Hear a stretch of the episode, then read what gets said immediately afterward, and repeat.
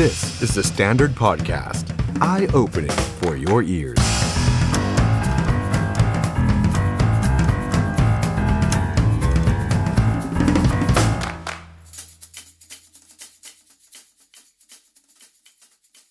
วัสดีครับ ต้อนรับทุกท่านเข้าสู่รายการ The Standard Now กับผม ออฟชัยนนท์หานคีรีรัตครับ คุณผู้ชมครับวันนี้เรามาเจอกันในวันพุธกลางสัปดาห์ 15 มีนาคม 2566 นะครับ อยู่ด้วยกันหลากหลายช่องทางเช่นเคยนะครับ Facebook YouTube แล้วก็ Podcast นะครับ วันนี้หนึ่งเรื่องที่เราอยากจะชวนทุกท่านนะครับ มาร่วมพูดคุยกัน แล้วก็แสดงความคิดเห็นไปพร้อมกัน นั่นก็คือกรณีของพันตำรวจโท หรือว่าสารวัตรคลั่ง ที่ก่อเหตุยิงปืนออกมาจากในบ้านย่านสายไหม ตั้งแต่ประมาณสักประมาณ 11 โมงเมื่อวานนี้ ต่อเนื่องมาจนถึงเช้าวันนี้นะครับ ฏิบัติการของเจ้าหน้าที่กว่า 20 ชั่วโมงได้เสร็จสิ้นลงแล้ว เมื่อช่วงประมาณเที่ยงๆของวันนี้นะครับจริง ๆ แล้วหลายคนก็คิดว่าเอ๊ะตื่นมาวันนี้น่าจะจบแล้วหรือเปล่า หรืออาจจะจบไปตั้งแต่เมื่อคืนแล้วไม่จบนะครับ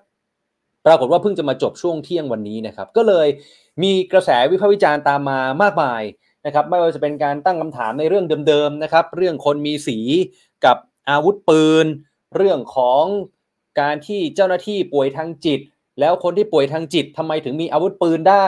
เรื่องของคนคลุ้มคลั่ง จะเรื่องจากยาเสพติดหรือไม่ยาเสพติดก็แล้วแต่ รวมไปถึงคนก็ตั้งคำถามถึงยุทธวิธีของเจ้าหน้าที่ว่า 20 กว่าชั่วโมงในการควบคุมตัว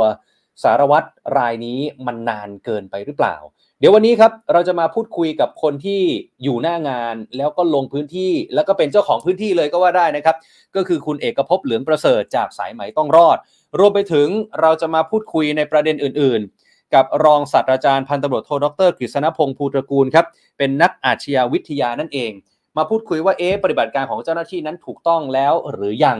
จากเบาไปหนักการที่ให้แม่มาอดีตผู้บังคับบัญชามา เพื่อนสนิทมาร้องเพลงผบตรมาพูดคุย มันคือวิธีการที่ถูกต้องแล้วหรือไม่ เพราะว่าตอนนี้ในโลกออนไลน์เสียงค่อนข้างแตกทีเดียวนะครับ บางคนก็บอกว่า เอ้ยเห็นใจเจ้าหน้าที่นะครับ เพราะไม่อยากให้เกิดความสูญเสีย บางส่วนก็มองว่าโอ้โห แต่ถ้าเป็นประชาชนคนธรรมดา จะให้เวลาเขาขนาดนี้หรือเปล่า ยิงไปแล้วไหมนะหรือว่าควรที่จะคุมตัวได้เร็วกว่านี้หรือไม่อย่างไร ขณะเดียวกันพอผู้ก่อเหตุก็คือสารวัตรรายนี้เนี่ยจังหวะที่ปีนออกมาจากชั้น 2 แล้วก็ร่วงลงมาแล้วก็บาดเจ็บเนี่ยนะครับปรากฏว่าโดนยิงไปด้วย คนก็ตั้งคำถามอีกว่า เอ๊ะ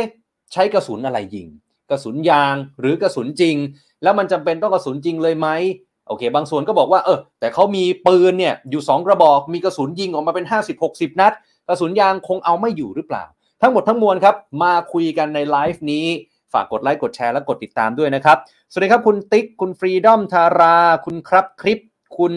เจน คุณอันนบ คุณโอเวอร์โดส คุณรติศักดิ์ขอบคุณมากนะครับ คุณเล็กนะครับ คุณเจม คุณเอกรัตน์คุณธราเทพ คุณพิษเสถียรคุณชัยชนะ คุณวรเชษฐ์สวัสดีทุกท่านเลยนะครับ ฝากกดไลค์กดแชร์ ส่ง Super Chat ให้กับเราได้ ขอบคุณมากเลยนะครับ เอาล่ะ แต่ก่อนจะไปพูดคุยกับแขกรับเชิญของเราในค่ำคืนนี้นะครับคุณผู้ชมครับกรณีของสารวัตรที่สังกัดสันติบาล เกิดอาการคลุ้มคลั่ง แล้วก็ยิงปืนภายในบ้านพักย่านสายไหมตั้งแต่เมื่อวานนี้ท้ายที่สุดแล้วครับเที่ยงกว่าๆวันนี้ เจ้าหน้าที่ได้เปิดปฏิบัติการคุมตัว นี่เป็นภาพเหตุการณ์เมื่อวานนี้นะครับที่เจ้าตัวออกมาโวยวายแล้วก็ถือปืนอยู่ในมือตลอดเวลา แล้วได้พูดถึงว่าเพื่อนร่วมงานหรือว่าตำรวจเนี่ยมีความเกี่ยวข้องกับเรื่องของยาเสพติดด้วยนะครับท้ายที่สุดแล้วครับเหตุการณ์นี้จบลงเมื่อช่วงเที่ยงที่ผ่านมา เราไปดูภาพเหตุการณ์ในตอนเที่ยงกันอีกครั้งหนึ่งครับ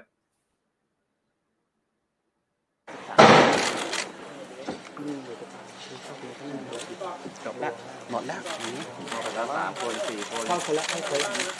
หมดแล้ว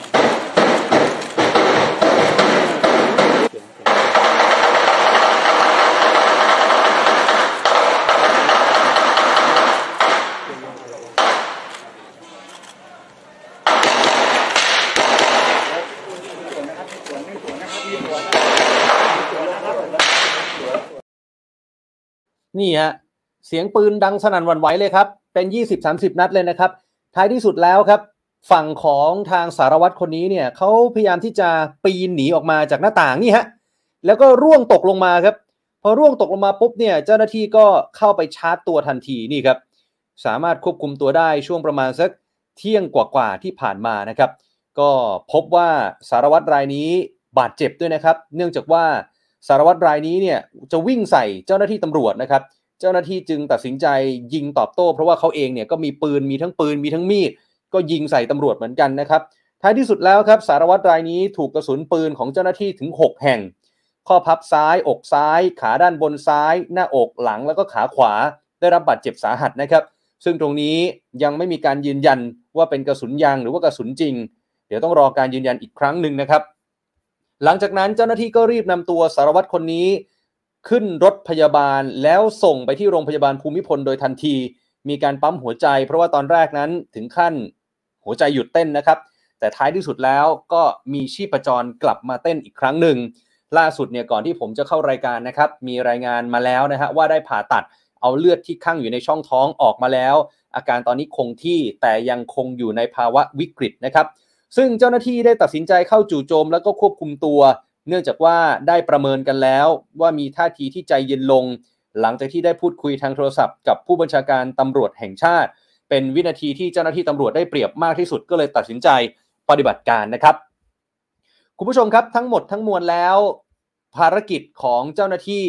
ได้ผ่านพ้นไปแล้วก็ได้แจ้ง 5 ข้อหาหนักกับสารวัตรคลุ้มคลั่งรายนี้นะครับ ไม่ว่าจะเป็นข้อหาพยายามฆ่าเจ้าพนักงานขณะปฏิบัติหน้าที่ต่อสู้ขัดขวางการปฏิบัติงานของเจ้าหน้าที่ทำให้เสียทรัพย์ เพราะว่ามีรถยนต์ของชาวบ้านเนี่ยเสียหายไปด้วยนะครับ ซึ่งตรงนี้เดี๋ยวรอการยืนยันอีกครั้ง ว่ากระสุนที่ไปโดนเนี่ยเป็นของเจ้าหน้าที่ หรือว่าเป็นของสารวัตรคลั่งนะครับพกพาอาวุธปืนไปในเมืองหมู่บ้านหรือทางสาธารณะแล้วก็สุดท้ายก็คือเรื่องของการยิงปืนนั่นเอง ทีนี้ทั้งหมดทั้งมวลแล้วมันมีหลายประเด็นเหลือเกินครับถ้าย้อนกลับไปดูไทม์ไลน์ที่เกิดขึ้นคร่าวๆ แล้วกันคุณผู้ชม ตั้งแต่ 14 มีนาคมต่อเนื่อง 15 มีนาคมนะครับสารวัตรรายนี้เนี่ยควงปืนตั้งแต่ช่วงเช้ามีเพื่อนบ้านเห็นนะครับ ก็เลยแจ้งเจ้าหน้าที่เข้าตรวจสอบตอน 11 โมง จากนั้นก็เริ่มคุ้มคลั่งยิงมากขึ้นเรื่อยๆนะครับจริงๆแล้วก็คือมีรายงานว่าเพื่อนเนี่ยจะไปรับตัวเพื่อไปหาหมอนะครับแต่ว่าเพื่อนเนี่ยไปพร้อมกับเจ้าหน้าที่รวมแล้วประมาณ 3-4 คนใช่ไหมครับแล้วพอเขาเห็นเพื่อนมาพร้อมกับเจ้าหน้าที่ตำรวจ มาพร้อมกับอาวุธปืนเขาก็ไม่ยอมไปหาหมอแล้วก็ก่อเหตุคลุ้มคลั่งออกมา จากนั้นก็มีการเกลี้ยกล่อมตั้งแต่เมื่อวานนะครับ ไม่ว่าจะเป็นญาติแฟนสาว อดีตแฟนขออภัยฮะอดีตแฟนสาวนะลูกชาย ผู้บังคับบัญชา อดีตผู้บังคับบัญชาผบชนคือมากันหมดนะครับ ก็ไม่เป็นผลครับ ก็เริ่มใช้แก๊สน้ำตาตั้งแต่ค่ำเมื่อวานนะครับ จนต่อเนื่องช่วงดึกจนมาถึงเช้านะครับ ท้ายที่สุดแล้วครับก็ต้องปฏิบัติการนะครับ ที่จะเข้าไปชาร์จจับกลุ่มตัว คุณผู้ชมนี่คือทั้งหมดทั้งมวลของเหตุการณ์ที่เกิดขึ้นนะครับ เราไปดูประวัติของสารวัตรรายนี้คร่าวๆหน่อยละกันนะครับ ก่อนที่เราจะไปพูดคุยกับคุณเอกภพจากสายไหมต้องรอด ประวัติของสารวัตรรายนี้ครับเป็นสารวัตรฝ่ายปกครอง ศูนย์พัฒนาด้านการข่าว ของกองบัญชาการตำรวจสันติบาล เดิมเป็นคนลำพูนนะครับเคยเข้ารับราชการตำรวจในตำแหน่งผอบอหมู่ สังกัดฝ่ายอำนวยการกองบัญชาการตำรวจปราบปรามยาเสพติด ทำหน้าที่พลขับและขนส่ง จากนั้นก็ศึกษาต่อในระดับปริญญาตรีคณะนิติศาสตร์ ควบคู่ไปกับการทำงาน หลังจากนั้นมาก็ได้บรรจุที่กองปราบปรามยาเสพติด 2 ในพื้นที่ขอนแก่น ก็ทำงานเติบโตเรื่อยมาครับเป็นยศพันตำรวจตรี ในกองปราบปรามยาเสพติด 2 แล้วก็ย้ายไปกองบัญชาการการศึกษา 2 ปีต่อมาก็ย้ายไปสังกัดสันติบาล ยศตอนนี้เป็นพันตำรวจโทที่ผ่านมาถือว่าเป็นนายตำรวจที่มีความรู้ความสามารถ มีความมุมานะ คือพูดง่าย ๆ เติบโตได้ในเวลา 20 ปีเท่านั้นเอง มีความสามารถด้านยิงปืน ผ่านการทดสอบได้รับใบประกาศหลายหลักสูตร นี่เป็นเหตุผลที่ว่าทำไมปฏิบัติการของเจ้าหน้าที่ อาจจะเป็นส่วนหนึ่งที่ว่าต้องใช้เวลาพอสมควรนะครับคุณผู้ชมครับ ชีวิตส่วนตัวมาเช่าบ้านพักอยู่เพียงลำพัง ขณะที่รับราชการเป็นที่รักใคร่ของผู้ใต้บังคับบัญชาและเพื่อนฝูง แต่ระยะหลังมีรายงานว่าเข้ารับรับการรักษาตัวด้านจิตเวชที่โรงพยาบาลแห่งหนึ่ง ทั้งหมดทั้งมวลครับผมสรุปคร่าวๆ สั้น ๆ แบบนี้แล้วกัน เราจะไปพูดคุยกับคนที่อยู่ในพื้นที่นะครับ นั่นก็คือคุณเอกภพเหลืองประเสริฐ จากสายไหมต้องรอด เดี๋ยวฟังคุณเอกภพเล่าหน่อยละกันคุณเอกภพสวัสดีครับเดี๋ยวสักครู่นะครับ สัญญาณน่าจะ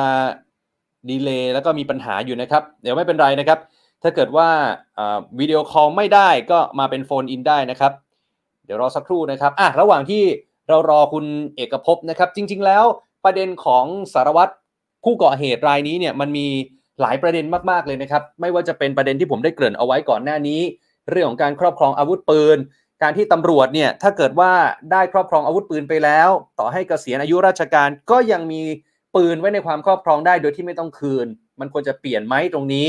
คนที่มีอาการทางจิต ในเมื่อรู้แล้วว่าเขาเคยไปหาจิตแพทย์ หรือว่ามีอาการทางจิต ทำไมถึงยังให้ครอบครองปืน ซึ่งมันอันตรายมากๆ อันตรายทั้งกับตัวเองแล้วก็คนรอบข้างแล้วก็คนในครอบครัว รวมไปถึงเรื่องที่เขาตะโกนพูดออกมา ว่ามีตำรวจเข้าไปเกี่ยวข้องกับยาเสพติด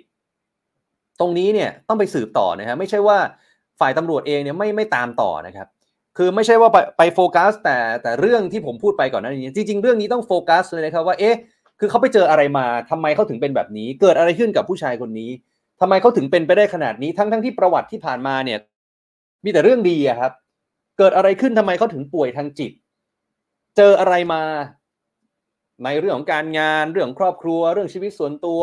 เรื่องผู้บังคับบัญชาเรื่องอะไรหรือเปล่า ตรงนี้ต้องไปตามต่อนะครับ ว่าสาเหตุหลักคืออะไรไม่ใช่ว่าปล่อยไปแล้วปล่อยไปเลยว่าโอเคควบคุมสถานการณ์ได้แล้วแล้วก็ไม่ทำอะไรต่อนะครับ เอาละครับตอนนี้คุณเอกภพเหลืองประเสริฐจากสายไหม่ต้องรอดพร้อมแล้วนะครับ สวัสดีครับคุณเอกภพครับ สวัสดีครับคุณออฟครับ ผมเอกภพจากเพจสายใหม่ต้องรอดครับ ครับผมอะวันนี้ต้องรบกวนหน่อยนะครับ เห็นคุณเอกภพไปออกรายการตลอดทั้งวัน ขอเราอีกสักรายการหนึ่งนะครับยินดีคุณเอกภพครับนะได้ครับยินดีครับคุณออฟครับ ยินดีให้รับใช้ครับ ครับผมก่อนอื่นเลยเนี่ย ผมทราบมาว่าคุณเอกภพรู้จักกับสารวัตรท่านนี้เป็นการส่วนตัวด้วยเหรอฮะพอจะเล่าให้ฟังได้ไหมครับว่าจริง ๆ แล้วเนี่ยเขาเป็นคนยังไง แล้วก็ที่ผ่านมาเนี่ยมีแววว่าจะก่อเหตุลักษณะแบบนี้ไหมฮะ คือต้องเรียนอย่างนี้ครับเอ่อสารวัตรท่านเนี้ยท่านมาพักอาศัยอยู่ที่เนี่ย ได้ประมาณสักสองปีได้แล้วมั้ง เพราะว่าผมเวลาเข้าไปตรวจเยี่ยมชุมชนเนี่ย ก็ครับถ้าไปวันหยุดเนี่ยจะเจอแกแกก็อยู่แถวนั้นแหละครับ แล้วก็อัธยาศัยแกเนี่ย แกเป็นคนที่ชาวบ้านรักนะครับ โดยเฉพาะเด็กๆในชุมชน เพราะว่าพฤติกรรมของแกเนี่ยเวลาแกไปซื้อของ หรือแกไปซื้อข้าวตามร้านอาหารตามสั่งในชุมชนเนี่ย เวลาแกครับสั่งข้าวแล้วมีเด็กวิ่งมาสั่งข้าวเนี่ย แกจะบอกกับป้าร้านค้าว่า ไม่ต้องไปเก็บเงินเงินเด็กนะป้าเลยเดี๋ยวผมจ่ายให้ บางทีเด็กเห็นแกเด็กชอบวิ่งมาหาแกเพราะว่าแกชอบซื้อขนมแจกเด็ก ซื้อข้าวเนี่ยข้าวขนมเนี่ยแกไม่ให้เก็บเงินเด็กนะครับ แกจะเป็นคนจ่ายเงินให้เด็กเอง แล้วก็ปกติแล้วเนี่ยเวลาแกเข้าออกแกเจอใครแกก็จะทักทาย ซึ่งชาวบ้านแถวนี้จะรักแกเพราะว่าคิดว่าแกเป็นคนที่ไม่ถือตัวนะครับ เป็นข้าราชการตำรวจที่ค่อนข้างสมรรถะนะครับ อืมอืมอืมถ้าถ้าอย่างนั้นแล้วเนี่ยเท่าที่คุณเอกภพได้รู้จักได้สัมผัสได้ตามมาเนี่ย พอพอจะรู้เหตุผลไหมฮะว่าอะไรทำให้เขาเปลี่ยนไป หรือว่าเขามีปัญหาทางจิต มันเป็นเรื่องการทำงานอืมเป็นเรื่องชีวิตหรือว่าเรื่องอะไร หรือเรื่องส่วนตัวแบบที่หลายคนเขาเมาส์กัน ครับผมผมเรียนอย่างนี้ครับ ว่าอืมไอ้เรื่องส่วนตัวเนี่ย ผมไม่เคยได้ยิน ก็ก็อาจจะได้ยินจากจากเพื่อนของของของสารวัตรเนี่ยที่ที่แกมาพูดให้ฟังแต่ว่าโดยถ้าเอาตามข้อที่จริงที่เราได้ฟัง จากเพื่อนบ้าน หรือว่าคนที่อยู่ตรงชุมชนเนี่ย ที่ได้เจอพบเห็นแกมานานเป็นปีเนะครับ ครับ ปกติแล้วเนี่ยสารวัตรในยเวลาแกทำงานจะกลับมานะครับ ก่อนนอนเนี่ยแกก็จะมาซื้อเบียร์สองก็สองขวดอะครับ แล้วก็มากินแล้วแกก็นอนพักไปอะไรเงี้ยแกก็จะชอบทักทายกัน ทีนี้มีช่วงหนึ่งครับ ช่วงหนึ่งเนี่ย ป้าเจ้าของร้านนะเอ่อร้านขายของชำเนี่ย สังเกตเห็นว่าอยู่ๆเนี่ย แกก็สั่งกินเบียร์เนี่ย เป็นสิบขวดในวันเดียวอืม ทีนี้ป้าก็เลยถามว่า เอ๊ะทำไมวันนี้กินเยอะจัง มีมีอะไรหรือเปล่า เครียดอะไรไหมอะไรเงี้ย แกก็บอกครับป้าว่าป้า ผมผมถูกย้ายงานอะไรเงี้ยป้าก็แบบคิดว่าเออเขาคงจะแบบมึงมีความเครียดจนถูกย้ายงาน นับจากวันนั้นเนี่ยเขาก็กินเบียร์เยอะมาโดยตลอดครับแต่ที่ปกติกินวันละสองขวดมันนานมานานแรมปีเนี่ย ก็สั่งเยอะวันหนึ่งเก้าขวดสิบขวดกินอย่างนี้โดยตลอด แล้วก็พักหลังเนี่ยตั้งแต่ที่แกมาบอกว่าเออป้าผมถูกย้ายงานอะไรเงี้ย แกก็เริ่มเก็บตัว เริ่มเก็บตัว ไม่ออกมาเอ่อพบเจอผู้คน ไม่ออกมานั่งเล่นกับใคร ไม่ออกมาแบบทักทาย คือเลิกงานกลับมาก็ก็คือเข้าบ้านเลย ปกติแล้วอืมเลิกงานกลับมาแกจะมาเดินคุยคนนั้นคนนี้ หลังจากที่ข้อมูลที่ได้จากคนในชุมชน ได้จากร้านค้าที่อยู่ใกล้บ้านแกเนี่ย ก็บอกว่าครับพอหลังจากที่แกมาไล่าให้ฟังว่าเออป้าผมถูกย้ายงานนะ นับจากนั้นมาเนี่ยแกก็เริ่มพฤติกรรมเปลี่ยน คือไม่คุยกับใคร เอ่อออกจากบ้านก็ไปทำงานกลับมาก็เข้าบ้านเลย มาสั่งครับเบียร์ก็จะไม่คุยเล่นคุยล้อคือสั่งก็สั่งเยอะไปนั่งกินอย่างเงี้ยครับ ซึ่งอืมส่วนตัวเพื่อนบ้านเนี่ย เชื่อว่าเชื่อว่าหลักๆที่แกเครียดจนกระทั่งมีอาการคุ้มคลั่งอย่างนี้เนี่ยเชื่อว่าครับน่าจะเกิดจากที่ทำงาน อันนี้คือชาวบ้านเชื่ออย่างนั้นนะครับ เพราะว่าอ่ในในเรื่องของการแบบเออในเรื่องของการแบบอกหักหรืออะไรเงี้ยชาวบ้านไม่ไม่ไม่ไม่ไม่เชื่ออย่างนั้น เพราะว่าตัวแกเองเนี่ย แกไม่มีพฤติกรรมชู้สาว ไม่มีครับพฤติกรรมที่แบบเจอเด็กสาวมาเนี่ย แล้วแกจะตัวโลกก็ติดไม่มีเลย คือไม่มีพฤติกรรมแบบนั้นอยู่เลยนะครับแกดูเป็นครับคนแบบเข้มแข็งอัธยาศัยดี อันนี้คือสิ่งที่ชาวบ้านบอกตรงกันนะนะครับครับครับคุณเอกภพวันนี้เนี่ยพอมันมีภาพที่เจ้าหน้าที่ตำรวจส่งมาให้สื่อเป็นภาพที่อ่าได้มาจาก ในห้องของสารวัตรท่านนี้เนี่ยนะครับ จังหวะที่ยังจับไม่ได้เนี่ย แล้วคนก็ไปสังเกตเห็นครับเหมือนเป็นห้องกัญชา หรือแม้กระทั่งตอนที่ตอนที่จับนะฮะก็ไปสังเกตเห็นว่าเอ๊ะมีปลูกต้นกัญชาอยู่หรือเปล่าเนี่ย ตรงนี้มีคนจับโยงว่าเอ๊ะมันจะเกี่ยวกับเรื่องเสพกัญชาด้วยไหมไม่ใช่แค่เบียร์ตรงนี้เรามีข้อมูลเพิ่มเติมหรือหรือยังฮะครับอย่างนี้ครับวันนี้เนี่ยก็ได้มีโอกาสคุยกับเอ่ออาจารย์ทางด้านจิตจิตจิตเวชด้วยนะครับ อาจารย์ก็ยืนยันว่าเอ่อสำหรับกรณีผู้ผู้ป่วยอย่างเงี้ยนะครับ ถ้าเกิดว่าเขาก็จะมีอาการเครียดอยู่แล้ว แต่พอได้ไปดื่มแอลกอฮอล์ขึ้นมาเนี่ย มันก็จะมีมีอาการเพิ่มมากขึ้นนะครับ และผนวกกับว่าอันนี้ต้องเรียนตรงๆ เพราะว่าเราเราไม่ทราบว่าว่าว่าสารวัตรท่านไปไปดูดกัญชาหรือไม่อย่างไร แต่ว่าถ้าเกิดว่าให้สันนิษฐานว่าสมมติว่าท่านไปดูดกัญชาด้วยเนี่ย มันก็จะยิ่งเพิ่ม เพิ่มอารมณ์รุนแรงขึ้นมาได้อย่างอย่างอย่างแน่นอนนะครับ เพราะฉะนั้นเนี่ยเมื่อสารอย่างนี้มันไปรวมกันเนี่ย มันก็จะสามารถทำให้ให้เกิดอาการอย่างที่เราได้เห็นตามข่าวหรือเกิดอาการคลุ้มคลั่งได้นะครับ อันนี้เป็นเป็นข้อมูลที่คุณหมอเนี่ยเอ่ออธิบายให้ผมฟังในวันนี้นะครับ ครับครับครับอะอันนี้อันนี้คงต้องเป็นประเด็นที่เราตามกันต่อ แต่ว่าจากการที่คุณเอกภพเนี่ยอยู่ในพื้นที่สายไหม อย่างเมื่อวานนี้เนี่ยช่วงครับที่เอ่อ ก่อนที่เหตุการณ์มันจะบานปลายเนี่ย มันมีสัญญาณหรือว่าเราได้รับทราบข่าวมาจากที่ไหนยังไงก่อนไหมฮะครับจริงๆเอ่อก่อนหน้านี้สองสามวันเนี่ยแกก็มีอาการเอ่อทุบทำลายข้าวของ ซึ่งเอ่ออ๋อพี่น้องในชุมชนเนี่ยก็ได้มีการแจ้งมาที่ผมก่อนหน้านี้แล้วนะครับ ซึ่งปกติแล้วคนสายใหม่ถ้าเขาเขา เจอเหตุการณ์แบบนี้เขาก็จะแจ้งมาที่ผมเป็นปกติ ทีนี้อ่าพอเหตุการณ์แบบนี้เสร็จปุ๊บเนี่ยเราก็ได้แต่ประสานเจ้าที่ตำรวจลองลองเข้าไปดูหน่อยว่า ว่ามันมันเป็นยังไง แต่ว่าการทุบทำลายแกทุบในบ้านไงครับแกไม่ได้ออกมานอกบ้าน จนกระทั่งเมื่อวานนี้เนี่ยจนกระทั่งเมื่อวานในช่วงสายๆสักเก้าโมงกว่าสิบโมงเนี่ยแกออกมาโวยวายนอกบ้านแล้วก็มีการยิงปืน แต่ว่าได้สอบถามเนี่ยลักษณะการยิงปืนก็คือยิงปืนขึ้นฟ้านะครับ ไม่ได้เล็งไปไปที่ผู้คน แต่ว่าอย่างไรก็ตามยิงปืนขึ้นฟ้ามันก็ผิดอยู่ดี นะครับเพราะว่าใช่มีโอกาสที่จะไปโดนผู้คนได้ ผมก็เลยประสานทางเจ้าที่ตำรวจให้เข้ามาตรวจสอบนะครับจนจนจนกระทั่งพอเข้ามาแล้วเนี่ยตำรวจก็ชัดเจนว่าว่าว่าตัวแกเนี่ยมีอาการคลุ้มคลั่งแล้วก็ยากที่จะใช้การเจรจาระงับได้จึงต้องปิดล้อมพื้นที่ ส่วนตัวผมเองเนี่ยพอเข้าไปดูตรงจุดนั้นเสร็จปุ๊บเนี่ยทางตำรวจก็ขอความร่วมมือว่าให้เราช่วยเจรจากับมวลชนว่า ให้อ่าออกจากจุดเสี่ยงก็คือรัศมีเอ่อสักห้าสิบเมตรร้อยเมตรตรงจุดบ้านเขาเนี่ยครับ เราก็เริ่มทยอยเจรจาให้ผู้นำชุมชนให้กรรมการเนี่ย เจรจาให้ออกไปนะครับ เพื่อเพื่อเพื่อป้องกันความปลอดภัย เพราะว่าเพราะว่าอืมอย่างเช่นช่วงเมื่อวานเนี่ยครับ พอใช้แก๊สน้ำตาแล้วเนี่ย คือคุณออฟทราบไหมครับว่าแก๊สน้ำตาเนี่ยมันค่อนข้างอันตรายกับเด็กและคนแก่เลยเพราะผู้ป่วยติดเตียงมาก เพราะว่ามันฟุ้งกระจายทั้งชุมชนมพอฟุ้งกระจายมากนโดนแล้วก็ แล้วก็ ใช่หลายท่านเนี่ยอันนี้ผมผมเรียนตรงๆไม่ได้เข้าข้างเจ้าที่ตำรวจนะครับ หลายท่านครับบอกว่าเฮ้ยทำไมเจ้าที่ตำรวจไม่บุกเข้าไปเมื่อวานนี้ทำไมไม่จัดการขั้นเด็ดขาด ผมอ่าผมเรียนอย่างนี้ครับ ถ้าอยู่หน้างานตรงๆเลยเนี่ยชัยภูมิหรือว่าจุดที่สารวัตรแกอยู่เนี่ย มันเป็นจุดที่ได้เปรียบ ครับ มันเป็นจุดที่ได้เปรียบมาก เข้าไปสุ่มสี่สุ่มห้าเนี่ยโดนแกยิงสวนมาหมดนะครับ ที่เห็นอืมไม่ยังป้ามาเนี่ยคือ คือเข้าไปแล้วโดนยิงสวนหมด แล้วก็อืมข้อสำคัญเนี่ย คือสารวัตรแกน่าจะดูไลฟ์สดอยู่อุ้ยเพราะฉะนั้นเนี่ยพอเจ้าหน้าที่เตรียมจะเข้าปุ๊บแกยิงก่อนเลยครับ พอเตรียมเข้าปุ๊บอ๋อแกยิงก่อนมันเหมือนกับว่าเหมือนเหมือนแกได้เห็นได้เห็นการปฏิบัติการเลยครับ ทีนี้อ๋อทีนี้เราก็เลย เอ่อพยายามประชาสัมพันธ์ว่าให้ชาวบ้านล่าถอยออกมาอีก คือระยะมันไม่ปลอดภัยต้องล่าถอยออกมาออกมาเรื่อยๆนะครับ จนกระทั่งคือพอสถานการณ์มันตึงเครียดจนข้ามวันมาแล้วเนี่ย ผมเข้าใจครับว่าเจ้าที่ตำรวจเองเนี่ยจะต้องจะต้องปิดเรื่องเนี้ย ให้ได้อืมเร็วที่สุดแหละครับ ก็เลยต้องใช้ยุทธวิธี คือต้องเรียนพี่น้องประชาชนตามตรงนะครับ เมื่อคืนเนี่ยผมอยู่หน้างาน ท่านท่านรองต่อศักดิ์ท่านอยู่นะครับ ท่านสำรานนวลมาท่านอยู่ ท่านนอหนึ่งท่านผู้การท่านผู้กับท่านอยู่หมดนะครับ เพียงแต่ว่าครับมันไม่อยากให้เกิดการสูญเสีย ผมได้คุยหมดเลยนะครับ ท่านบอกว่าอืมถ้าจะเอาแบบรุนแรงเนี่ย ก็คือเข้าไปเนี่ยอาจจะปะทะอาจจะต้องมีการสูญเสีย หรืออาจจะถึงขั้นเสียชีวิตแน่นอน เป็นแต่ว่า เมื่อวันนี้เนี่ยเอ่อจุดวันที่เกิดเหตุเนี่ยเอาประชาชนล่าถอยออกมาจุดอยู่ในจุดที่ปลอดภัยแล้วเนี่ย ก็เหลือแต่ครับเจ้าหน้าที่ตำรวจชุดปฏิบัติการกับกับสารวัตรที่แกก่อเหตุเท่านั้น เพราะฉะนั้นตำรวจก็มองว่าถ้าพ้น 18 ชั่วโมงไปแล้วเนี่ยสารที่อยู่ในร่างกายเขาเรียกว่าสารอะไรที่มันทำให้ร่างกายง่วงซึมอะครับ มันจะส่งผลขึ้นมาตำรวจก็เชื่อว่าเฮ้ย เอออ่าเขาเขานับเวลาจากตอนที่เกิดเหตุเนี่ยไปจนถึงประมาณตีสี่เนี่ยมันจะครบ18ชั่วโมงที่เขาจะครับ เขาจะต้องง่วงนอนอะจะมีอาการอ่อนเพลีย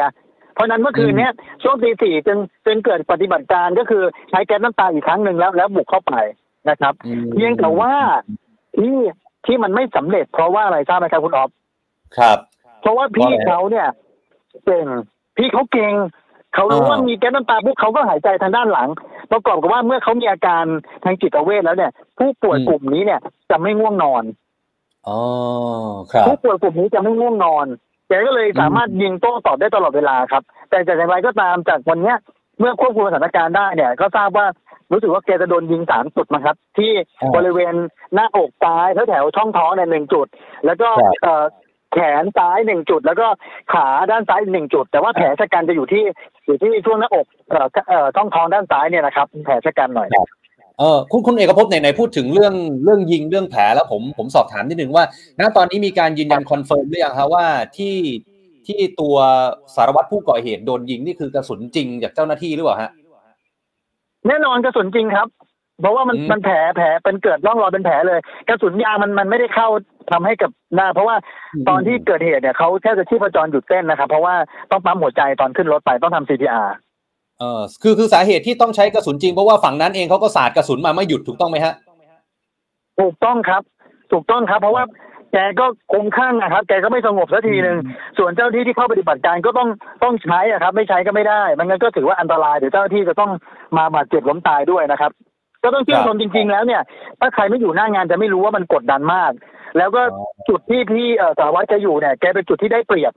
นะครับ มันจะอืมเห็นเห็นเห็นการเข้าออกของเจ้าหน้าที่ได้ชัดเจนนะครับ ครับครับอะมันมีอีกประเด็นหนึ่งฮะคุณเอกภพก็คือประเด็นตอนที่แกยังคลุ้มคลั่ง แล้วก็มีคลิปที่มีคนเขาแอบถ่ายออกมาได้ แล้วก็สื่อเล่นไปเมื่อวานเนี่ยครับก็คือมีบางช่วงบางตอนที่เหมือนกับเขาได้พูดเกี่ยวกับยาเสพติด เกี่ยวกับตำรวจอะไรอย่างเงี้ย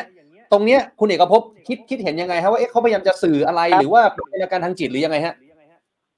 ครับเนี่ยผมกำลังจะเรียนบอกคุณออฟเรื่องนี้เลยว่า หลังจากจบเรื่องนี้แล้วเนี่ยฝากท่านผบตรไปถอดเทปในสิ่งที่เขาพูดนะครับ ผมว่าสิ่งที่เขาพูดเนี่ย เวลาคนที่มีอาการทางจิตเขาพูดออกมาเนี่ยเขาอาจจะพูดจากคอนเชียสของเขาก็ได้ อาจจะพูดจากจิตใต้สำนึกของเขาจริง ๆ แล้วเขาพูดออกมา เพราะเพราะเพราะฉะนั้นเนี่ย เมื่อเมื่อเขาพูดออกมาขนาดนี้เนี่ยเราต้องไปถอดเทปครับ ว่าเขาพูดอะหมายถึงใครเขาพูดลักษณะเหมือนตัดพ้อเพื่อนเพื่อนตำรวจด้วยกันหรือไม่อย่างไร ว่าเอ้ยเนี่ยเอ่อเกี่ยวข้องกับเรื่องยาเสพติดทำให้ประชาชนเอ่อต้องติดยาอะไรเงี้ยครับ อันนี้เป็นเรื่องสำคัญมากกว่านะครับ ไปถอดเทปเรื่องนี้แล้วต้องตรวจสอบเรื่องนี้ให้สิ้นกระแสความด้วยนะครับ เรื่องนี้สำคัญ ครับครับอะทีนี้ในในมุมของคุณเอกภพซึ่งแน่นอนเลยครับว่าช่วงเนี้ยสายไหมต้องรอดเนี่ยโอ้โหมีมีเคส มีข่าวแทบจะทุกวันเลย เราเจอคนคลุ้มคลั่งก็มามากมาย ในมุมของคุณเอกภพรู้สึกว่ามันครับเยอะขึ้นไหมครับผมอ่านข่าวผมรู้สึกว่าเฮ้ยมันมีทุกวันเลยอะตอนเนี้ยคือผมว่าคนไทยทุกคนวันเนี้ยเวลาเราเจอเรื่องแบบเนี้ยมันเกิดความเครียดสะสมนะครับ แล้วก็แหมเป็นสิ่งที่ผมตกใจวันนี้ได้คุยกับคุณหมอด้านด้านจิตแพทย์อะ ครับเอ่อคุณออฟรู้ไหมครับว่าคนไทยเนี่ย มีคุณหมอด้านจิตแพทย์ในการรักษาเนี่ย ประมาณหนึ่งพันคนเท่านั้นเองมหรือโดยน้เฉมากลี่ยเนี่ย คุณหมอหนึ่งคนน้อยมากครับ ต้องอืมคือคุณหมอหนึ่งคนเนี่ยดูแลคนประมาณสักร่วมร่วมร่วมแสนคนได้มั้งครับ อืมอืมใช่แล้วก็ครับการนัดพบหมอจิตแพทย์เนี่ย ต้องใช้เวลานานหลายเดือนมากกว่าจะได้พบนะครับอืมเพราะฉะนั้นเนี่ยเป็นเป็นเป็นสิ่งที่แบบ ผมว่าเป็นเป็นสาขาที่ที่เมืองไทยขาดแคลนมากเลยนะครับ ซึ่งซึ่งในยุคปัจจุบันเนี่ยโดยสภาวะเศรษฐกิจสังคมการเมืองอะมันเป็นสิ่งที่เราต้องมีหมอจิตแพทย์เพิ่มมากขึ้น การนัดพบมันก็ต้องง่ายขึ้น แล้วก็ผมอยากให้เอ่อกระทรวงสาธารณสุขครับ ดูเรื่องนี้หน่อยเพราะว่าการนัดพบจิตแพทย์เนี่ยต้องมีสตางค์ต้องมีสตางค์นะครับ เพราะว่ามีค่าใช้จ่าย คนที่ไม่มีสตางค์น่ะไม่มีสิทธิ์ไปนัดพบจิตแพทย์เลย อืมอืมอืมอืมมันก็กลายเป็นปัญหานะฮะว่าบางทีคนเราเครียดไม่มีทางออกจะไปเจอจิตแพทย์ก็ไม่ได้อีกแล้วจะทำยังไงต่อ มันก็กลายเป็นเหตุการณ์แบบนี้ใช่ไหมฮะใช่ใช่ครับ มันก็เลยต้องต้องไปแสดงออกลักษณะแบบนี้อะนะครับ อืมเพราะฉะนั้นเนี่ยก็ก็ครับครับครับอีกประเด็นคุณเอกภพก็คือว่าจากเหตุการณ์ที่มันเกิดขึ้นเนี่ย ชาวบ้านหรือว่าประชาชนเองก็ตั้งคำถามว่าเอ๊ะช่วงหลังมาเนี่ย คนมีสีไม่ว่าจะเป็นตำรวจ ไม่ว่าจะเป็นทหารเนี่ย ก่อเหตุโดยที่ใช้อาวุธปืนเนี่ยหลายครั้ง มันควรจะต้องทบทวนเรื่องอื่นด้วยไหมฮะเรื่องอาวุธปืนเรื่องของการเป็นเจ้าหน้าที่ในการครอบครองปืนอะไรอย่างเงี้ยฮะครับ ก็เอาถ้าเกิดว่าเอาเฉพาะลายสารวัตรท่านนี้เนี่ยต้องไปถามผู้บังคับบัญชาที่ใกล้ชิดเขาก่อนว่า ท่านไม่รู้หรือว่าเขามีเขามีอาการแบบเนี้ยถ้าเกิดว่าเราไปสอดส่องดูแลอย่างใกล้ชิดเนี่ยท่านต้องเอะใจ เพราะเขาไม่ได้อยู่ดีๆเขามาตูมตามวันนี้นะครับผมว่าเขาต้องมีอาการมาก่อนหน้านี้แล้วบ้าง เพราะฉะนั้นถ้าเกิดว่าท่านพบสังเกตเนี่ย ท่านอาจจะต้องขออาวุธปืนจากเขาคืนมาก่อนนะครับ หรือว่าจะต้องไม่ให้พกมาอะไรเงี้ย แต่ก็อย่างว่าครับเคสนี้เนี่ยเขายิงจากในบ้านเขาก่อน อาจจะมีปืนในบ้านเขา แต่ว่าถ้าเราไปพูดถึงกรณีอื่น ๆ คือ คือเจ้าที่ตำรวจหรือว่าไม่ใช่ต้นตำรวจหรอกใครก็ตามใครก็ตามนะครับ มันไม่ควรมีสิทธิ์พกพาอาวุธปืนไปในที่สาธารณะได้ เพราะว่าตำรวจเนี่ยต่อให้หคุณในเมื่อเวลาคุณปฏิบัติหน้าที่ คุณพกปืนได้ เพราะว่าเวลาชาวบ้านเกิดเรื่องเขาโทรหนึ่งเก้าหนึ่งหนึ่งเก้าหนึ่งประสานสายตรวจไปดูอันนี้ใช่ แต่เมื่อคุณออกเวรไปแล้วเนี่ย คุณไม่ได้เข้าเวรเนี่ย คุณอาจจะแวะไปกินเหล้าไปสังสรรค์ที่ไหนก็ได้ แล้วเมื่อคนเราเนี่ยตำรวจก็คนเมื่อไปกินเหล้าไปสังสรรค์มันก็มีอาการเมา มันก็สามารถก่อเหตุได้ เพราะฉะนั้นเรื่องเนี้ยทางสำนักงานตำรวจแห่งชาติผู้หลักผู้ใหญ่เนี่ยต้องประชาสัมพันธ์ให้เข้าใจว่าเฮ้ยการพกพามันทำไม่ได้นะ มันไม่ใช่แบบเฮ้ยฉันเป็นข้าราชการเป็นตำรวจฉันพกติดตัวไปได้ตลอดเวลาอันนี้ อันนี้ไม่ใช่ แต่ว่ามุมหนึ่งคุณออฟมุมหนึ่งนะก็ต้องความเป็นธรรมกับเจ้าที่ตำรวจเขาเพราะว่าชาวบ้านในต่างจังหวัด เยอะครับ บางคนในกรุงเทพก็ยังเป็น พอรู้ว่าเฮ้ยคนนี้เป็นตำรวจหรือว่าคนนี้เป็นรักษาตำรวจเวลาเกิดเหตุก็จะวิ่งไปขอความช่วยเหลือจากเขาซึ่งตำรวจหลายคนเขาก็มีจิตวิญญาณความเป็นผู้พิทักษ์สันติราษฎร์หลายครั้งนะครับที่เจ้าหน้าที่ตำรวจออกเวรไปแล้วเนี่ย ก็ไปช่วยจับโจร หลายครั้งที่เจ้าหน้าที่ตำรวจออกเวรไปแล้วเนี่ยก็ไปช่วยระงับเหตุเพราะนั้นอันนี้ก็ต้องให้ความเป็นธรรมกับเขาว่าต้องต้องหาทางออกร่วมกันนะครับ ว่าจะต้องเป็นยังไง ถ้าเราไปมองมุมมุมมุมมุมมุมเสียอย่างเดียวว่าเฮ้ยพกพาอาวุธปืนไปไปก่อเหตุอะไรเงี้ย มันก็จะเสียกำลังใจสำหรับตำรวจที่ดีเขาได้นะครับ ครับครับอะท้ายที่สุดแล้วครับคุณเอกภพนะ ตอนนี้หลังจากที่สถานการณ์คลี่คลาย เข้าใจว่าเมื่อคืนนี้โอ้โหชาวบ้านหลายคนได้รับผลกระทบนะ จากเหตุที่เหตุการณ์ที่เกิดขึ้นหรือแม้กระทั่งเรื่องของแก๊สน้ำตาก็ตาม พอเหตุการณ์คลี่คลาย คุณเอกภพได้ได้ส่งทีมหรือตัวคุณเอกภพเองไปคุยกับชาวบ้านไหมครับว่าตอนนี้เขาเป็นยังไงกันบ้าง ครับก็วันนี้ได้คุยกับทาง ประธานชุมชนนะครับ แล้วก็กรรมการด้วย แล้วก็ชาวบ้านบางส่วนเองเมื่อวานเราก็ช่วยอพยพมานะครับ วันนี้ก็โล่งใจนะครับ ดีใจส่วนใหญ่หลายคนดีใจที่สารวัตรแกไม่ได้ไม่ได้ถึงแก่ชีวิตนะครับ พอรู้ว่าปลอดภัยดีทุกคนก็ดีใจคือ คือหลายคนสงสารแก เพราะว่าหลายคนในชุมชนเขาผูกพันครับแกอยู่ที่เนี่ยมาเป็นปีสองปีแล้วเขารู้ว่าแกไม่ใช่คนเลวร้ายอะไรเงี้ย และแกก็ไม่ได้จับใครเป็นตัวประกัน เพราะนั้นทุกคนก็ไม่ได้อยากให้แกเสียชีวิตนะครับ เพียงแต่ว่าอยากจะให้ยุติแบบความคุ้มข้างของแกนะครับนี่เรื่องที่หนึ่งส่วนเรื่องที่สองเนี่ยก็ก็ต้องขอบคุณเอ่อสำนักงานตำรวจแห่งชาตินะครับตั้งแต่ท่านผบท่านรองผบนะครับ ที่มาดูแลด้วยตัวเอง แล้วก็วันนี้ได้ยินท่านท่านรองต่อศักดิ์นะครับ ท่านบอกว่าเดี๋ยวเสร็จตรงนี้เนี่ยท่านก็จะให้ทีมงานเนี่ยไปรวบรวมความเสียหายของชาวบ้านอย่างเช่น กระจกพังอะไรเสียหาย ก็ให้แจ้งมาแล้วก็เดี๋ยวท่านจะส่งนักจิตวิทยาเนี่ยมาพูดคุยกับพี่น้องในชุมชน อันนี้เป็นเรื่องที่ดีผมผมเห็นด้วยกับท่านรองต่อสักมากๆนะครับก็ก็ต้องชื่นชมท่านนะครับในในวิสัยทัศน์ของท่านเนี่ยเพราะว่าชาวบ้านเนี่ยอยู่ในการหวาดผวา ถ้าได้นักจิตวิทยาเข้ามาพูดคุยเนี่ย ผมว่าจะเกิดประโยชน์นะครับ อืมอืมอืมโอเคครับ วันนี้รบกวนสอบถามคุณเอกภพท่านนี้นะครับ วันนี้ขอบพระคุณนะครับ สวัสดีครับ ยินดีครับ ยินดีครับ สวัสดีครับคุณอ๊อฟครับ สวัสดีครับ ครับ คุณผู้ชมครับนี่คือคุณเอกภพเหลืองประเสริฐนะครับผู้ก่อตั้งเพจสายไหมต้องรอดนะครับ ก็ถือว่าเป็นคนในพื้นที่เลยนะครับ คุณเอกภพก็มาเล่าเหตุการณ์ที่เกิดขึ้นนะครับ ก่อนเกิดเหตุเป็นยังไง ระหว่างเกิดเหตุเป็นยังไงหน้างงานเป็นยังไงนะครับ แล้วก็หลังจากที่เสร็จสิ้นภารกิจของเจ้าหน้าที่แล้วเป็นอย่างไรนะครับ ทีนี้เราจะมาร่วมพูดคุยกับอีกหนึ่งท่านนะครับ ในแง่ของการปฏิบัติงานของเจ้าหน้าที่ รวมไปถึงเหตุการณ์ที่ตามมาหลังจากเนี้ย เราจะยังไงต่อดีนะครับเพราะว่าผมเชื่อว่าคุณผู้ชมหรือว่าประชาชนชาวไทยหลายคนก็เบื่อคำว่าถอดบทเรียนแล้วนะครับเพราะว่ามันก็ถอดแล้วถอดอีกถอดแล้วถอดอีกนะครับเอ๊เราจะเอายังไงกันต่อดีนะครับวันนี้เราจะมาร่วมพูดคุยครับกับรองศาสตราจารย์พันตำรวจโทดรกฤษณพงศ์ภูตระกูลครับนักอาชญาวิทยาครับ อาจารย์สวัสดีครับ ครับสวัสดีครับ ครับอาจารย์ครับ ก่อนอื่นเลยเนี่ยจริง ๆ แล้วเมื่อสักครู่นี้คุณเอกภพก็ได้อธิบายไปบ้างแล้วบางส่วนนะครับ แล้วก็วันนี้เองเจ้าหน้าที่ตำรวจก็ได้อธิบายไปบ้างแล้วนะครับ แต่ก็ยังมีหลาย ๆ คอมเมนต์หลาย ๆ ความคิดเห็นจากพี่น้องประชาชนนะครับว่าเฮ้ยมันมันจำเป็นต้องนานขนาด 20 กว่าชั่วโมงเกือบ 30 ชั่วโมงเลย หรือถ้าเป็นพี่น้องประชาชนคนธรรมดาที่ไม่ได้เป็นตำรวจ ระดับสารวัตรเป็นคนก่อเหตุเนี่ยมันจะต้องทำกันแบบนี้มันใช้หลักการเดียวกันหรือไม่อย่างไรนะครับ แต่อยากให้อาจารย์เนี่ยช่วยช่วยอธิบายให้เห็นภาพเพิ่มเติมหน่อยฮะถึงการทำงานของเจ้าหน้าที่ครับ ครับจริงๆแล้วต้องเรียนว่าอย่างนี้นะครับ เนื่องจากตัวผู้ก่อเหตุเองเนี่ย เป็นเจ้าหน้าที่ตำรวจ นั่นหมายความว่าเข้าใจหลักคิด ยุทธวิธีตำรวจ รวมทั้งอืมเข้าใจวิธีการทำงานของตำรวจ และขณะเดียวกันมีการใช้อาวุธปืนกระสุนปืนเราอยากทราบว่ามีจำนวนมากน้อยเพียงใดนะครับฉะนั้นการจะเข้าปฏิบัติการในช่วงแรกแบบ เร่งด่วนทันที อาจจะมีความเสี่ยงต่อตัวอืมเจ้าหน้าที่ปฏิบัติการเพื่อควบคุมสถานการณ์ ประการครับต่อมาเขาเชื่อว่าชุดปฏิบัติการนะนะครับ รวมทั้งผู้บัญชาการเหตุการณ์ ก็มีการวิเคราะห์แล้วเห็นว่ายังไม่มีการจับตัวประกันณขณะนั้นนะนะครับแล้วก็ครับวิธีการที่ต้นคือต้องการเคลียร์คนออกก่อนจำกัดพื้นที่ของการก่อเหตุ และขณะเดียวกันก็ต้องมาเช็คประวัติไม่ว่าจะเป็นประวัติการรักษาสุขภาพจิต ยาบุคคลใกล้ชิด คนรอบครับข้างให้มาช่วยเจรจาเพื่อทำให้สถานการณ์เนี่ย ลดความตึงเครียดลงอืมมีการเจรจาบางกรณีก็พบเลยนะครับว่าขั้นตอนการเจรจาประสบความสำเร็จ ก็ทำให้ไม่เกิดความสูญเสีย และเข้าครับควบคุมสถานการณ์ได้ ในการในขณะนี้เนี่ยที่ผ่านมาเราพบว่าการเจรจาในช่วงแรก ไม่ประสบความสำเร็จ เพราะว่าฝ่ายผู้ก่อเหตุเองมีการใช้อาวุธปืน มีการยิงสวนด้วย เพราะฉะนั้นครับแน่นอนเจ้าที่ก็ต้องเพิ่มระดับมากขึ้น เหมือนที่เรามักจะได้ยินกันบ่อยครั้งว่า จากเบาไปหาหนักนะครับคยุทรัธบวิธีตำรวจเองเขาก็จะมีมาตรการว่าจากเบาไปหาหนักต้องทำอย่างไรบ้างหนึ่งสองสามสี่ครับ อืมอืมอืมอืมเอ๊ะถ้าอย่างนั้นแล้วอยากให้อาจารย์ช่วยอธิบายขยายความยุทธวิธีที่บอกว่าเบาไปหาหนักเนี่ย ถ้าเกิดว่าเทียบเคียงกับเคสของต่างประเทศหรือว่าทั่วโลกเนี่ยเขาก็จะใช้ยุทธวิธีเหมือนกันกับเราใช่ไหมฮะมันเป็นแบบสากลหรือเปล่าฮะอาจารย์ คือต้องเรียนว่าอย่างนี้นะครับ ว่าปัจจุบันผมเชื่อว่าสำนักงานตำรวจแห่งชาติเองเนี่ยเรียนรู้ความผิดพลาดในอดีตมาพอสมควรแล้ว เพราะฉะนั้นระบบการฝึกอบรมการเผชิญเหตุลักษณะแบบเนี้ยมีหน่วยเฉพาะกิจ เช่น อรินทราชอนุมาน ซึ่งก็จะรับ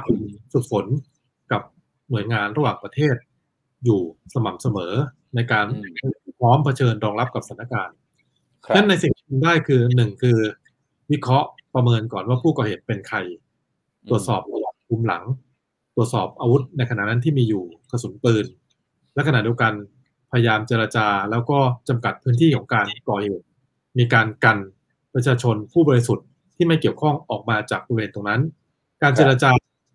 ทั้งเจ้าที่เจรจาโดยตรง และขณะเดียวกันอาจจะนำคนที่ใกล้ชิดคนรัก คนที่เขาไว้ใจเนี่ย มาช่วยพูดคุยเจรจา ถ้ายังไม่ประสบความสำเร็จขั้นตอนต่อไปคือ เริ่มเพิ่มเพิ่มมาตรการเข้ามา เช่น มีการเริ่มบอกว่าให้วางอาวุธ เริ่มเจรจา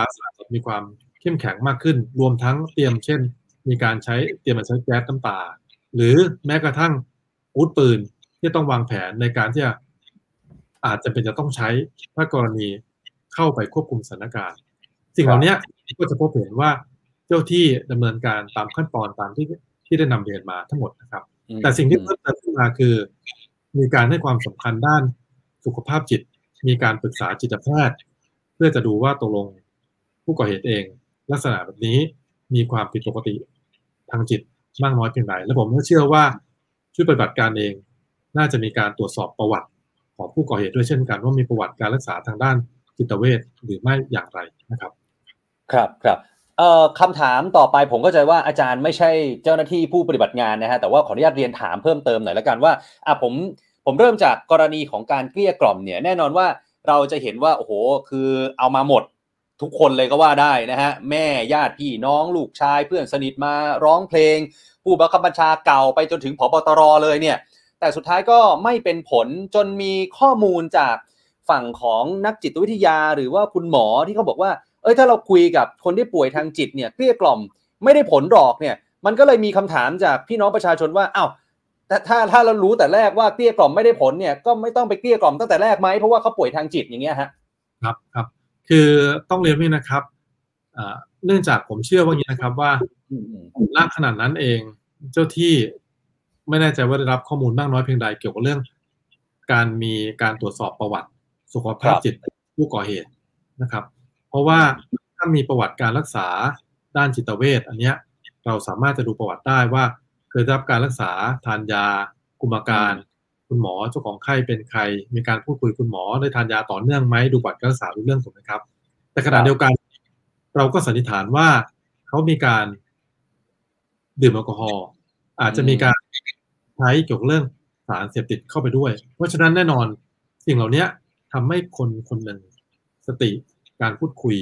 วิจารณญาณความครับเป็นเหตุเป็นผลเนี่ยแตกต่างจากคนปกติทั่วไป เพราะฉะนั้นอืมเจ้าที่เจ้าที่ทำเนี่ย ก็พยายามจะทำทุกวิถีทางในการระดับขั้นตอนการเจรจาในสถานการณ์ยุติถ้าเป็นไปได้นะครับ หรือลดความตึงเครียด ลดความรุนแรงลงนะครับ ครับครับเมื่อกี้เมื่อกี้นี้ผมคุยกับคุณเอกภพไหนๆเมื่อกี้อาจารย์ได้พูดถึงเรื่องของการดื่มแอลกอฮอล์เรื่องใช้สารเสพติดไปแล้วเนี่ย เมื่อกี้ข้อมูลจากคุณเอกภพที่สอบถามจากร้านค้าหรือว่าชาวบ้านที่ ได้มีโอกาสพูดคุยกับสารวัตรผู้ก่อเหตุคนนี้เขาบอกว่าเดิมทีเนี่ยแต่ก่อนเนี่ยแกก็จะมาซื้อเบียร์วันละสองขวดอะไรอย่างเงี้ยนะฮะแต่ว่าช่วงหลังมาเนี่ยโอ้โหซื้อเยอะมาก ซื้อแบบเป็นสิบขวดอะไรอย่างเงี้ยแล้วโอเคเราไม่รู้ว่ามีการใช้สารเสพติดร่วมด้วยหรือไม่ อันนี้อยากจะถามอาจารย์ว่าไอการดื่มเบียร์มากขึ้น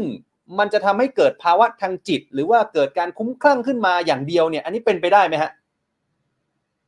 ตรงเนี้ยผมว่าเรารับรู้รับทราบตรงกันคือ การดื่มแอลกอฮอล์ที่มากขึ้น ส่งผลให้วิธีการคิดการตัดสินใจเนี่ย ลดน้อยลงมากขึ้นคเพรับราะว่าอันเนี้ยข้อมูลทางการแพทย์รับรองครับอืมส่วนกรณีที่บอกว่าจะมีผลต่อเรื่องสุขภาพจิตปัญหาทางจิตมากน้อยเพียงไรอันนี้อาจจะต้องอยู่ที่ประวัติการรักษา แล้วก็จิตณขนาดนั้นนะครับ ครับครับครับ อะอีกหนึ่งคำถาม ซึ่งอันนี้ผมก็ต้องเรียนคุณผู้ชมด้วยนะครับ แล้วก็เรียนอาจารย์ด้วยว่าอาจารย์ไม่ใช่เจ้าหน้าที่ที่อยู่หน้างาน แต่ว่าขอเรียนถามแทนละกัน เพราะว่ามีคำถามจากพี่น้องประชาชนบางส่วนนะที่เขามองว่าไอการใช้แก๊สน้ำตาที่ใช้ไปหลายรอบตั้งแต่ค่ำเมื่อวานจนถึงกลางดึกจนถึงเช้าวันนี้เนี่ยนะครับเอ๊ะเราเราขั้นตอนเนี่ยมันถูกแล้วหรือเปล่า เพราะว่ามีชาวบ้านแถวนั้นเนี่ยได้รับผลกระทบจากแก๊สน้ำตาไปด้วยทำไมถึงไม่ย้ายชาวบ้านให้ออกให้หมดก่อน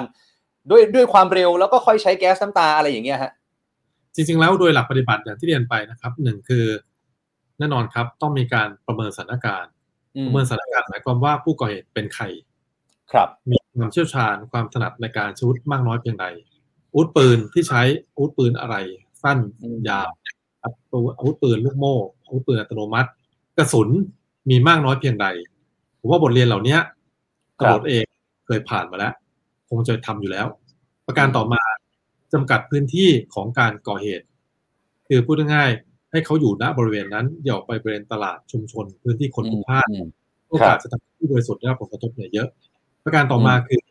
การเคลียร์คนที่อยู่ณบริเวณนั้น ซึ่งครับตรงเนี้ยผมไม่แน่ใจว่าปัญหาอุปสรรคณขนาดนั้นเนี่ยคืออะไร เช่น อาจจะมีผู้สูงอายุ ผู้เจ็บป่วยทุพพลภาพ ไม่สามารถช่วยเหลือตัวเองได้ญาติพี่น้องไม่สามารถติดต่อได้ การเข้าไปเคลื่อนยก อาจจะทำได้ไม่ดีเท่าที่ควร ประการต่อมาอาจจะพบว่ามีการยิงกระสุนจากผู้ก่อเหตุออกมา อย่างต่อเนื่องณขณะนั้น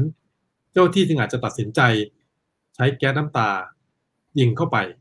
แต่เท่าที่ทราบเท่าที่ผมประเมินจากภาพข่าวนะครับ ก็ต้องยอมรับว่าด้วยสภาพภูมิประเทศ คือพื้นที่ที่ผู้ก่อเหตุเองเนี่ยก่อเหตุจำกัดในการเข้าถึงหรือการปฏิบัติการของเจ้าหน้าที่ นั่นหมายความว่าถ้าเจ้าที่ไปเดินแถวแบบแถวตอนเข้าไป เพื่อจะเข้าไปปฏิบัติการควบคุมจับกลุ่มไม่ง่ายหรอกครับ เพราะว่าผู้ก่อเหตุเองอยู่ในพื้นที่ที่สูงกว่า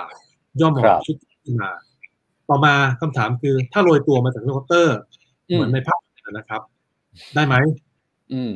ข้างยากอีกในพื้นที่ปฏิบัติการ ประการต่อมาถ้าเข้าด้านข้าง อาคารพาณิชย์บ้านที่ติดกันทำได้ไหมก็แน่นอนก็ ทำได้ เพียงแต่ว่า อย่าลืมว่าผู้ก่อเหตุเองก็เป็นเจ้าที่ตำรวจ ก็เข้าใจหลักอืมยุทธปืนบทเรียนที่ผ่านมากรณีกราดยิงที่โคราช ตอนนั้นเราเกิดความสูญเสียมาถึงเจ้าที่ตำรวจนะครับ มีความสูญเสียเกิดขึ้น ผมว่าบทเรียนครั้งนั้น ก็มาสอนเหตุการณ์ครั้งนี้เช่นกันนะครับเพราะฉะนั้นเจ้าที่เลยมองว่าณขณะที่เขาปฏิบัติอยู่เนี่ย ผู้ก่อเหตุเองไม่ได้มีการจับตัวประกันไว้ แต่แน่นอนครับคำถามที่บอกว่า การเคลียร์คนบริเวณนั้นเนี่ยทำไมไม่สามารถทำได้ทั้งหมด อาจจะต้องมาดูอุปสรรคที่ที่เกิดขึ้นในหน้างานในขณะนั้นนะครับ ครับครับ ณตอนนี้เนี่ยอาจารย์ครับปมในการก่อเหตุหรือว่าปมในการที่เขาคุ้มคลั่งเนี่ยยังสรุปไม่ได้ว่าเอ๊ะเกิดจากอะไรกันแน่ คนก็ตั้งสมมติฐานไปต่างๆ นานานะครับ เรื่องของงานหรือเปล่าเมื่อกี้คุณเอกภพก็บอกว่ามีความเป็นไปได้ ว่าน่าจะเป็นเรื่องของงาน เรื่องของความรักนี่ไม่น่าใช่ห รือแม้กระทั่งอย่างที่เราคุยกันนะฮะว่าเรื่องยาเสพติดอันนี้ยังไม่แน่ชัดว่ามีใช้ร่วมด้วยหรือเปล่านะครับ ทีนี้ทั้งหมดทั้งมวลเนี่ยหลายคนก็เลยตั้งข้อสังเกตว่าถ้ามันเป็นเรื่องงานจริง ๆ เนี่ยมันมันจะไปโยงกับองค์กรตำรวจ หรือว่าสำนักงงานตำรวจแห่งชาติ ว่าต้องมาดูเคสนี้เป็นอุทาหรณ์หรือว่าถอดบทเรียนอะไรจากเคสนี้หรือไม่อย่างไรฮะคือต้องเรียนว่าอย่างนี้นะครับว่าโดยหลักการเนี่ยจากข้อมูลการศึกษาทั่วโลกเอง พบว่าอาชีพตำรวจ เป็นอาชีพที่มีความเครียดมากกว่าอาชีพ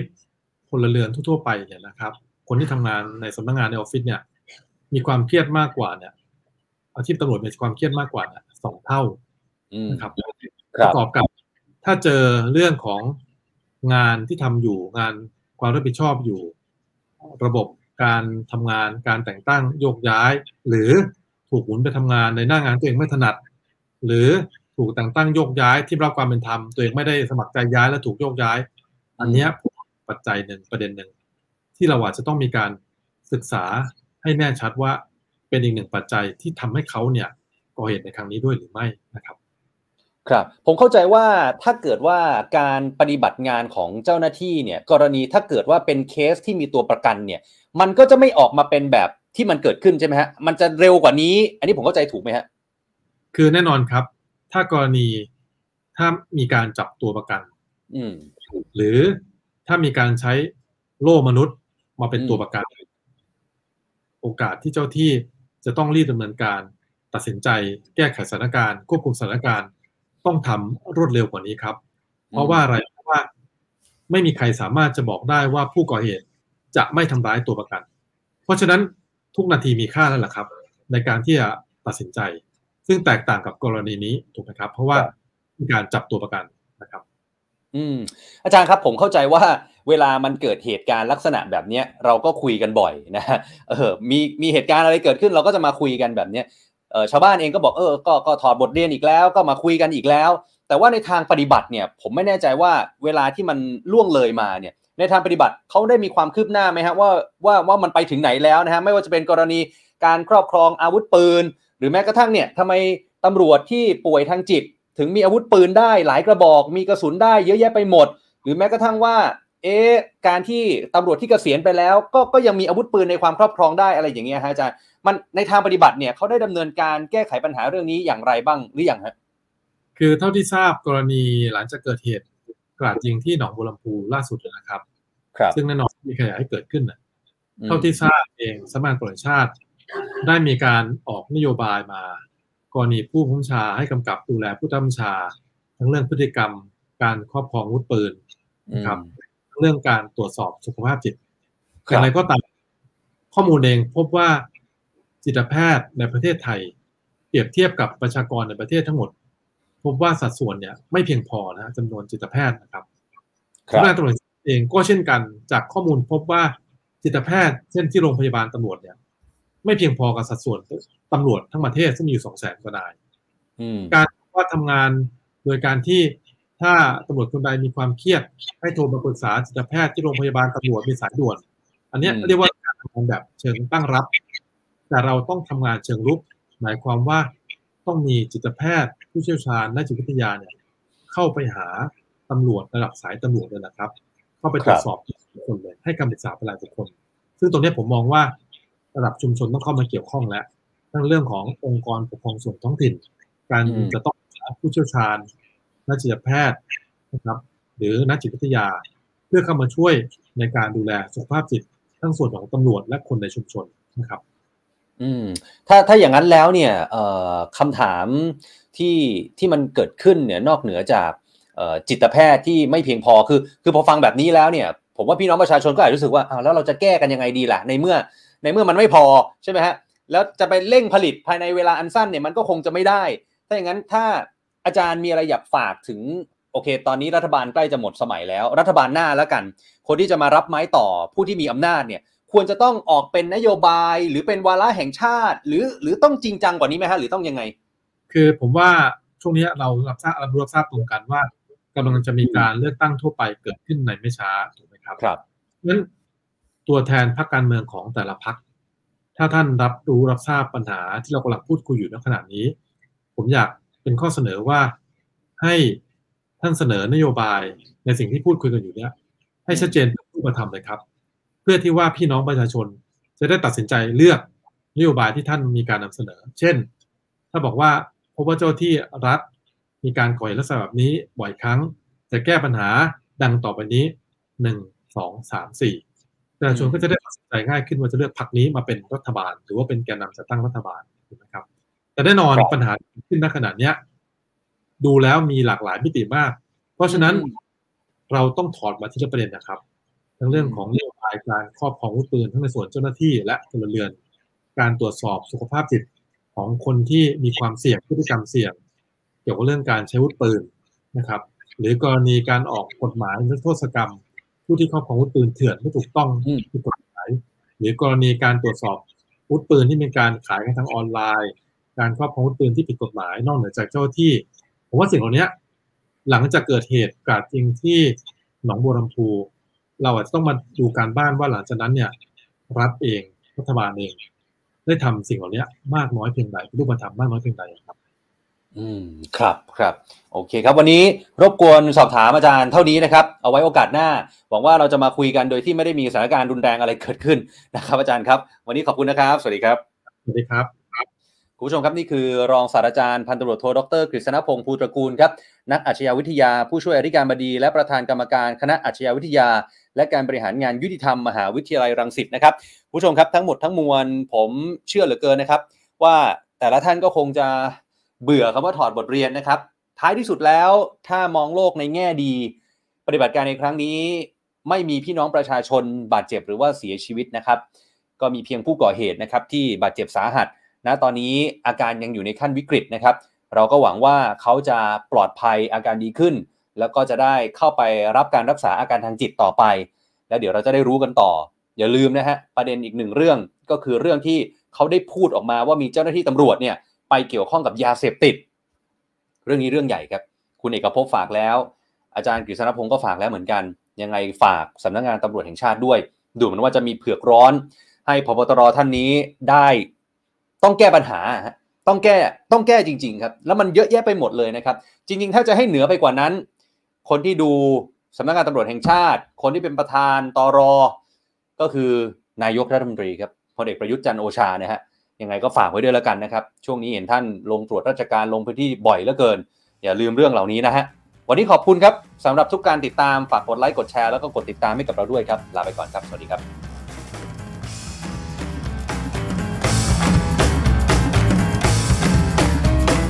The Standard Podcast, eye Open for your ears.